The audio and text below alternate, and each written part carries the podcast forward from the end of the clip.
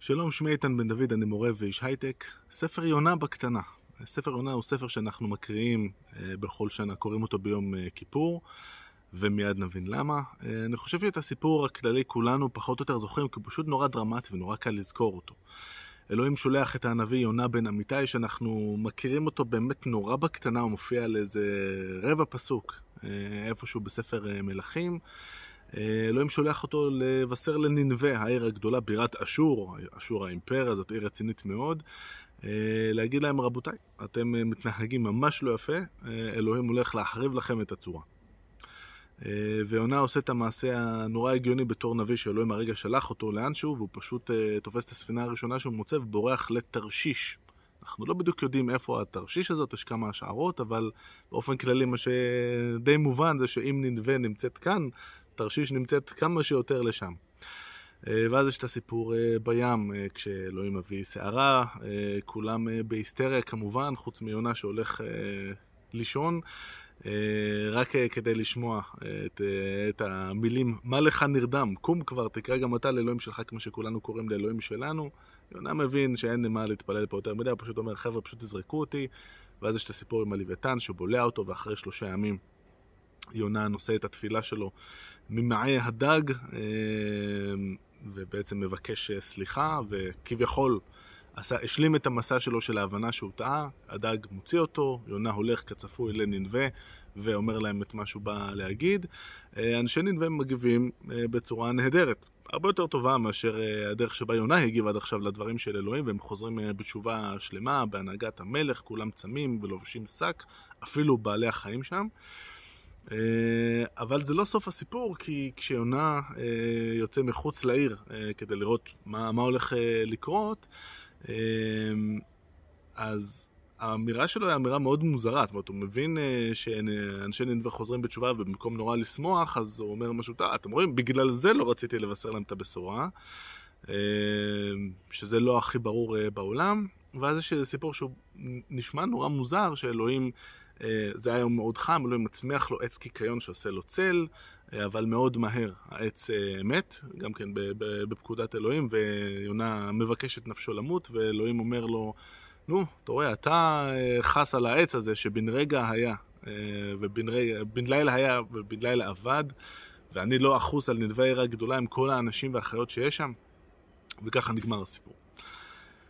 עכשיו, אני צריך לומר את האמת. ספר יונה היה ספר שלא התחברתי אליו בעצם אף פעם, וזה בעיקר בגלל הדמות של יונה. אה, שאיך לומר את זה הכי בעדינות, אחרי שקוראים את הספר הזה מבינים למה התורה מתעקשת על זה שמשה היה אדון הנביאים ואף נביא לא הגיע לדרגה שלו. זאת התנהגות שאנחנו לא היינו מצפים לה מכל אדם מן השורה ומכל שכן מנביא. אה, זה בעיקר לא מסתדר למשל עם התפיסה של הרמב"ם, שנביאים הם איזה אנשים, אנשי על כאלה, שהם גם מצד אחד פילוסופים שיודעים להבין את הדברים האמיתיים, אה, יודעים להבין את המסרים שאלוהים אה, מעביר אליהם, וגם מצד שני יודעים איך לתקשר את זה להמון, הם גם אנשים שהיכולת הרטורית שלהם מאוד גבוהה. לא נראה שיונה שם, אולי היכולת הרטורית שלו היא מספיק טובה, כי עובדה שאנשים בנלווה מקשיבים לו, אבל היכולת שלו להבין מה קורה סביבו, וואלה, מוטלת קצת בספק כאן. אז אני לא אהבתי את הספר הזה הרבה מאוד זמן, אבל אז הבנתי שני דברים. הדבר הראשון הוא שהספר הזה, למרות שהוא נקרא ספר יונה, יונה הוא בעצם בכלל לא הדמות הראשית. הוא בכלל לא הגיבור. הגיבור של ספר יונה הוא משהו אחר לגמרי. הוא גם לא בן אדם, והוא גם לא אלוהים. הגיבור של הספר הוא רעיון התשובה. הרעיון הזה של אפשר להתחיל מנקודה מסוימת שהיא לא טובה ולהתקדם הלאה. אנחנו אה, רואים את זה אצל אה, הימאים בספינה, שמתחילים בזה, אה, אי אפשר לבוא אליהם בטענות, אבל הם עובדי אלילים, כל אחד קורא לאלוהים שלו, ואחרי שהם זורקים אותו לים והים מיד נרגע, הם, אה, הם כבר מבינים שאלוהים שלנו הוא האלוהים האמיתי. זה ממשיך כמובן באנשי ננבה שמשנים את אה, דרכיהם לטובה. זה גם אצל יונה קורה פעם אחת לפחות, כשהוא מבין בתוך הלוויתן את הטעות שהוא עשה ונושא שם את השירה שלו. הרעיון הזה של התשובה, שהוא רעיון כל כך מרכזי ביהדות, הוא מופיע לנו כבר אה, במקרא, דיברתי על זה בסדרה שלי על פרשות השבוע. הרעיון הזה שאומר, אם היית לא בסדר ובינינו היינו לא בסדר, זה לא אבוד, זה לא, זה לא סיפור ש... שמעכשיו כתוב בסלע ואי אפשר לשנות אותו. אה, בידיים שלנו לשנות את הנתיב של החיים שלנו, את הדברים שאנחנו מאמינים בהם, את הדרך שבה אנחנו עושים את הדברים. וזה אחד הלקחים, אחד הרעיונות הבסיסיים שאני אה, כל כך אוהב ביהדות, אה, לראות את זה מנוסח על הכתב לפני כך וכך אלפי שנים, זה בעיניי פשוט מקסים אותי כל פעם מחדש. היכולת של היהדות לגרום לנו להיות ערים לבחון את מעשינו לפחות פעם בשנה, ועדיף אה, כמובן כל יום, לבחון את עצמנו שוב ושוב ולשנות את דרכינו. ואגב, תשובה לא חייבת להיות בעיניי משהו שקשור למצווה כזאת או אחרת שאני עושה. לפני כמה שנים, אחת מהתוצאות של החשבון נפש שלי, אחת התוצאות הייתה שהחלטתי שבבוקר, בכל הבלגן הזה של הארגון של הילדים, שדברים באופן מפתיע לא קורים בדיוק כמו שאני רוצה ובזמן שאני רוצה, אני לא אכעס. אני אקח את זה יחסית בקלות. וזה היה שינוי אה, חשוב וקטן, ש... שוואלה, עשה אפקט מאוד משמעותי על איכות החיים אה, שלנו פה בבית. אה, אז זאת התובנה העיקרית. יונה בסוף פה הוא באמת, אם אנחנו מנתחים את זה רגע באמצעים ספרותיים, הוא כאילו הגיבור, אבל הוא בעצם לא. הוא רק דמות משנית במובן הזה שדמות משנית, משנית התפקיד שלה, בדרך כלל בעלילה, היא להעיר פשוט את הדמות הראשית. אם יש לנו את שרלוק הולמס שהוא חד נורא והכל, אה, אז יש את ווטסון שהוא האדם היחסית רגיל שמדגיש לנו כמה שרלוק הולמס מצד אחד הוא מהיר מחשבה ותפיסה ומצד שני כמה הוא אדם אקסצנטרי ומוזר ולא כמו ווטסון שהוא רגיל.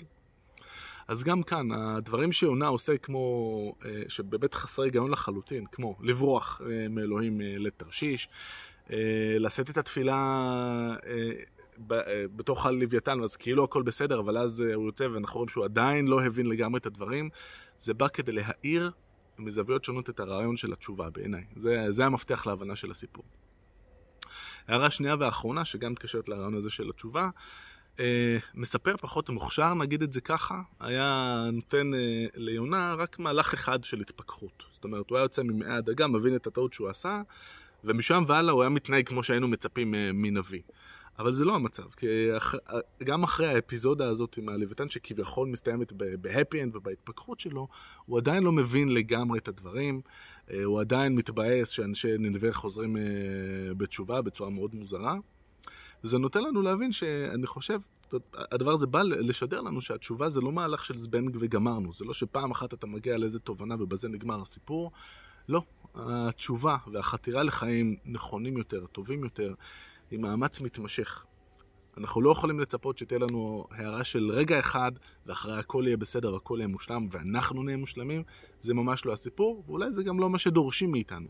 נדרש מאיתנו מהלך מתמיד של ניסוי וטעייה, של כוונון של הדרך שבה אנחנו חיים את החיים, ועם החיבור אה, ללוח השנה היהודי של רעיון התשובה בעיקר בהתחלה של כל שנה, אז כל שנה מחדש אנחנו פוגשים את התביעה הזאת, את הרעיון הזה של בואו נבדוק איפה אנחנו נמצאים, בואו נחשב מסלול מחדש.